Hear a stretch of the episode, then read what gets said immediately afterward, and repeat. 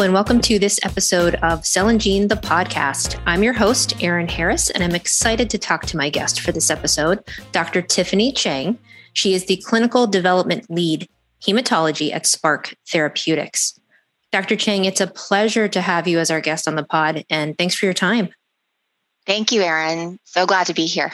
Excellent. So, all right, let's get started. You are a Californian and you have spent time at U C Irvine, U C L A, U C S F, Genentech, and now, though, Spark Therapeutics, which is a Philadelphia-based company, as our listeners, I'm sure, know. Explain how your role at Spark Therapeutics works so well, given the remote nature of it. Yeah, a great ca- question. Um, I am a Californian through and through, born and raised. Uh, I think Uh, born right close to Disneyland, in fact, which I dearly miss during these times. Um, but yeah, I, I, I did all my training um, in California. And prior to transitioning from academia to industry, I um, was at U C San Francisco as an assistant professor in um, pediatric hematology and oncology.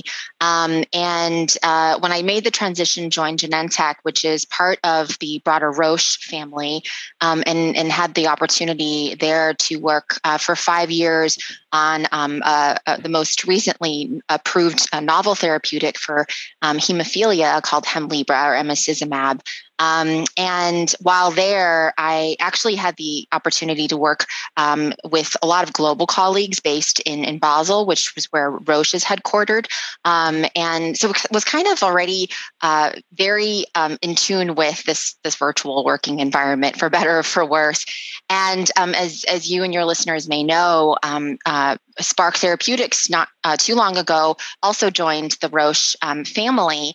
And um, I was part of um, the process, uh, you know, of, of that happening, and and got to know Spark during that time, and, and really developed a, a deep appreciation for um, not only the scientific expertise, um, of course, in gene therapy and its roots, but also the uh, unique culture um, that was very aligned with what I was used to, certainly at Genentech Roche, which is, um, you know, having this philosophy of following the science, but keeping the patient as their North Star. And so um, an opportunity came up, uh, you know, in the midst of the pandemic to, um, for, for me to take on a role uh, that would allow me some flexibility, join this amazing organization, continue my work in hemophilia. Uh, but um, in the next chapter, I, I think, uh, you know, in terms of gene therapy, and um, do so without, uh, you know, having to uproot my my my life here. And so um, I jumped right in uh, in the middle of the pandemic. And so far, you know, I think like many of us, we've had to adapt and be really creative in, in our working styles, but it's been able to work. Um, I've um, I've scheduled time um, one-on-ones with a lot of my team to, to build that culture and community. I think that's the piece that's challenging when we're not able to to meet um, in person. But I definitely look forward to uh, the moment where I can visit Philly. Uh, I might have to reach out to you and get some ideas on where to go. Um, I have to visit the Rocky statue oh, and, and try some cheesesteaks. But yeah. Of course. Well, and I think you're, uh, I'd be happy to be your tour guide. That's no problem. And uh, one of the, I think your, you know, your position with certainly Spark now is, is right on time, given what was recently announced about the ongoing uh, clinical trial of investigational S P K eight oh one one, which I want to talk about for a little bit. Um, so talk to us about, so S P K eight oh one one for hemophilia A, it's the largest phase one, two, one and two gene therapy trial in this disease to date. And I want to know a little bit about the data that was released and what was presented and why this is just so critically important for patients with hemophilia A. Yeah, great question. Um, so, so hemophilia A is an X-linked uh, bleeding disorder due to the deficiency or dysfunction of a clotting factor, uh, factor eight. Um, and Spark is investigating use of an adeno-associated viral vector uh, called Spark or S P K eight oh one one to target hepatocyte factor eight expression with the goal of a one-time disease-altering therapy. And that's really the promise of gene therapy, mm-hmm. a one and done. Mm-hmm. Um, and we were really pleased to report uh, safety and efficacy data from that ongoing phase one two study of S P K eight oh one one. Um, that demonstrated multi-year stable hepatocyte factor eight expression following gene transfer. So specifically, uh, the data demonstrated that administration of S P K eighty eleven in uh, patients with hemophilia A resulted, again, as I mentioned, in sustained factor eight expression. And that was in sixteen of the eighteen participants with up to four years of follow-up. So a good amount of time in terms of long-term follow-up in these patients. Um, and across all the four doses that we evaluated, there was a ninety-one point two percent reduction in annualized bleeding rate um, post uh, gene therapy administration. I mean, and that's important because bleeding is essentially the hallmark of um, hemophilia A's disease. Um, and there was also a corresponding ninety-seven percent reduction in what we call an annual infusion rate, and that is the need for um, hemophilia A patients to infuse themselves with um, exogenous factor eight to prevent bleeding.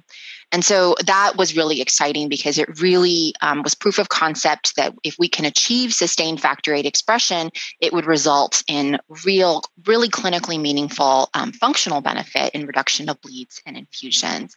Um, and as you mentioned, this is this is indeed the largest phase one two gene therapy study in hemophilia A to date, with eighteen patients dosed up to four years. Um, and the data really reinforced the ability of A A V gene therapy to tar- effectively target hepatocytes and, again, achieve that stable and durable expression um, with an acceptable safety profile to boot. Excellent, excellent. A lot of really critical success and data out of the gate. And what, let's talk about what, what's next then for this trial. What's on the roadmap? Yeah.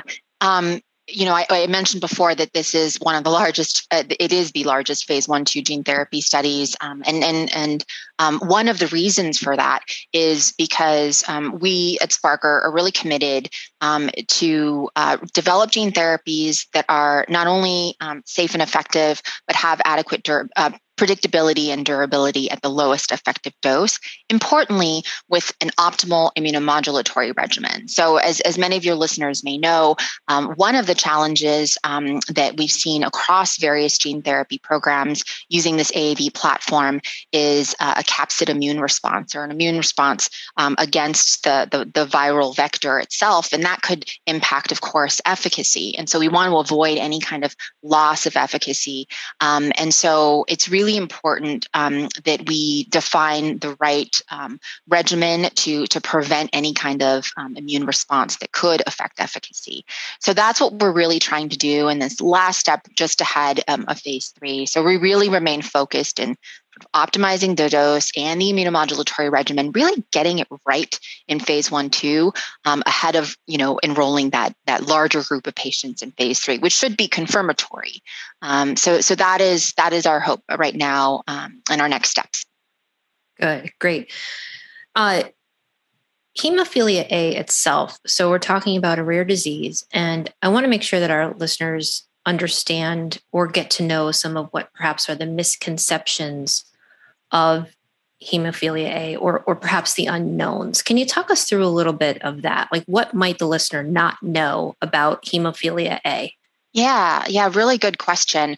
Um, you know, as I mentioned, it's it's oftentimes you hear about hemophilia A as a as a um, genetic disorder. Again, you know, we're developing gene therapies for it, um, and and it is it's in, by and large an inherited um, uh, bleeding disorder. Um, but actually, one of the misconceptions is that it is always an inherited genetic trait, um, and and actually the fact is that up to a third of cases Um, in hemophilia, hemophilia is actually caused by a, a spontaneous mutation, a new mutation. So some patients don't ever have um, have a family history because it's something new that developed there.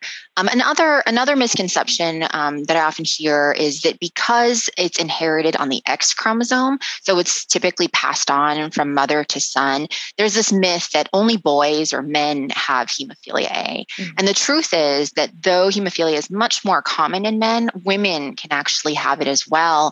Um, about a, th- a what third of women who care are, are actually carriers of hemophilia, and and they experience bleeding symptoms. Um, so, so there's actually uh, a misconception there as well. Um, and then, in regards to misconceptions around gene therapy and hemophilia, I think a big one is that um, there's a myth that gene therapy research uh, for hemophilia and other diseases is, is very recent. It's a recent idea, hasn't been frequently studied. But the fact is that scientists have been investigating and evolving the field for more than fifty years. Mm-hmm. Uh, and to date, I think in a recent twenty twenty publication, um, we now have over three thousand three hundred patients that have received A A V-based gene therapy over the past two decades. So, um, you know, a lot of new emerging excellent data or, or, you know, things are bearing fruit right now. So it's it's on people's minds. But there's been a lot of work um, done that has really paved the way in the past several decades. Sure. I'll say I, it's certainly, I think you shed a lot of light on definitely some misconceptions, certainly about the longevity of the research and development that has been going on with hemophilia A, mm-hmm. uh, given that it's spanned decades. Um, what do you want our listeners to walk away understanding about hemophilia A? Yeah, so um, I, I, I, the first thing that pops into my mind actually is um, really about the community. Um, I, I mentioned before, my, my background is in pediatric hematology and oncology, and I have, I've had the privilege of working with so many different communities, but I've been so impressed by the resilience of the hemophilia A community. And for your listeners who may not know the history, um, you know, th- this community has undergone um, a lot of tragedy in the in the eighties. Um, you know, a lot of them, the mainstay of treatment was really plasma-derived clotting factors. So again, they they don't their bodies don't make factor eight, so they used to um, you know infuse. Um, donated plasma that had factor eight in it. Well, mm-hmm. um, when you think about the eighties, that's really when we were emerging. Uh, a lot of the data around H I V and transmission through blood products was only starting to emerge. And so, as you can imagine, um, you know, a lot of gener- a full generation, many, many hemophilia patients were lost um, due to H I V um, mm-hmm. at, during that time. So the community really banded together and um, are, are such strong advocates and supports of each other and for themselves and are extremely knowledgeable. So I, I think that's one thing definitely to take away, this incredible community.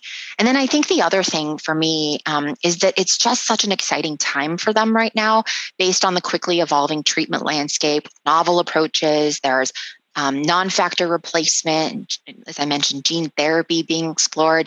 Um, it, the gene therapy, I, I really think of as you know the holy grail in a lot of ways because it's really aimed at determining whether a new or functional gene can be used to restore the function of an inactivated or mutated gene, providing a, a functional cure um, with a one and done. And so there are a lot of trials underway right now investigating um, these new gene therapies and its potential application for hemophilia, such as the S P K eighty eleven.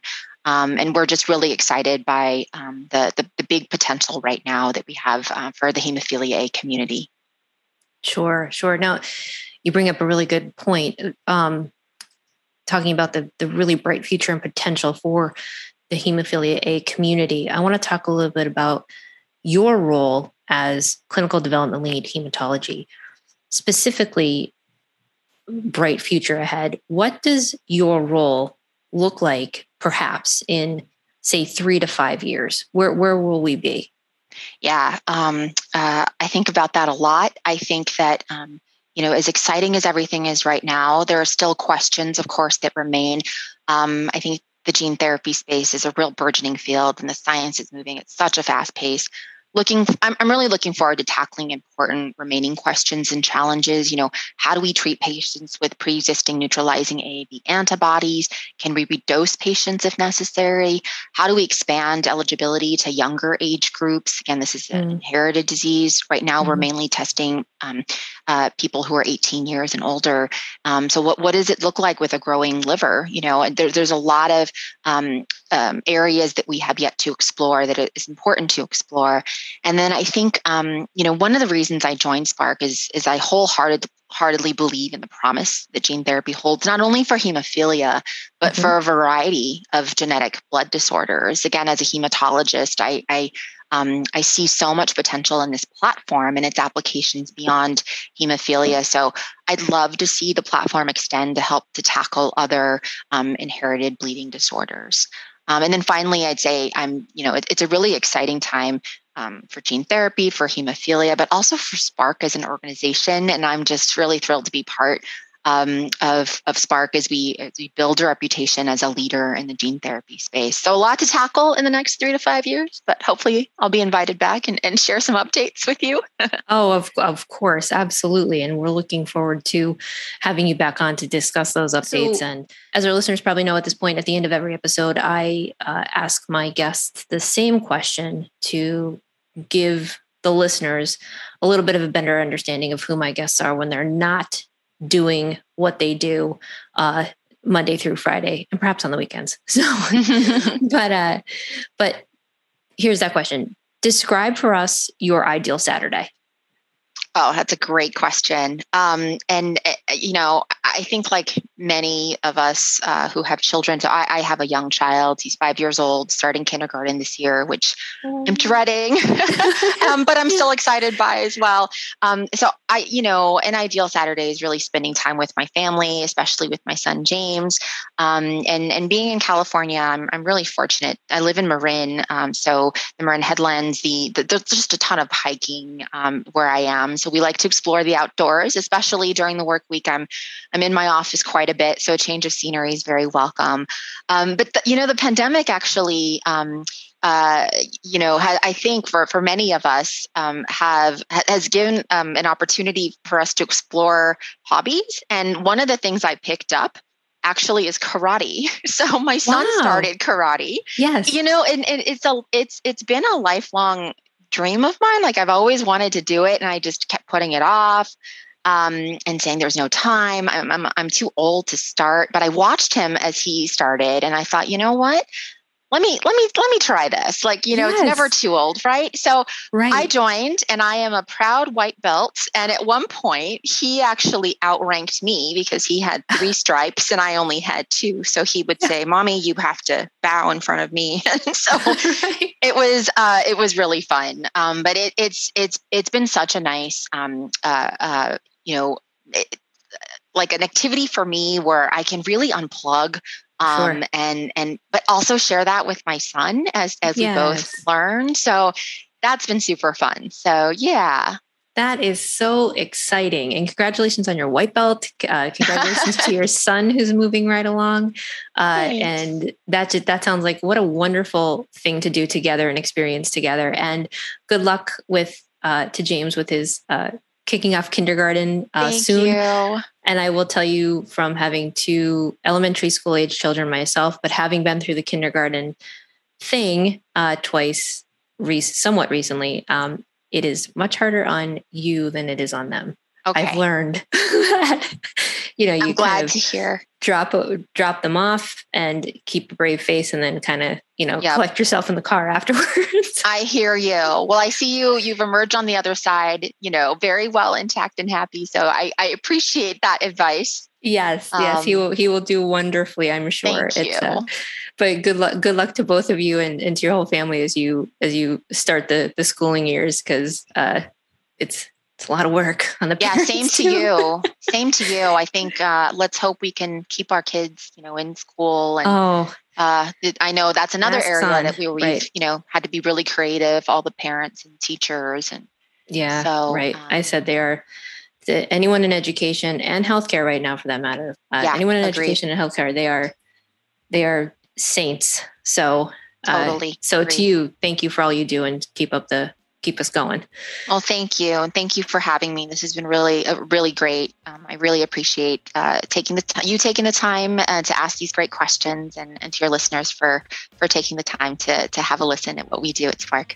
Absolutely. And, and that, that Doctor Chang is right. That wraps us up for the end of, we're at the end of this episode of Cell and Gene, the podcast. So thanks again to Spark Therapeutics, Doctor Tiffany Chang for her time and insight, and we will see you next time.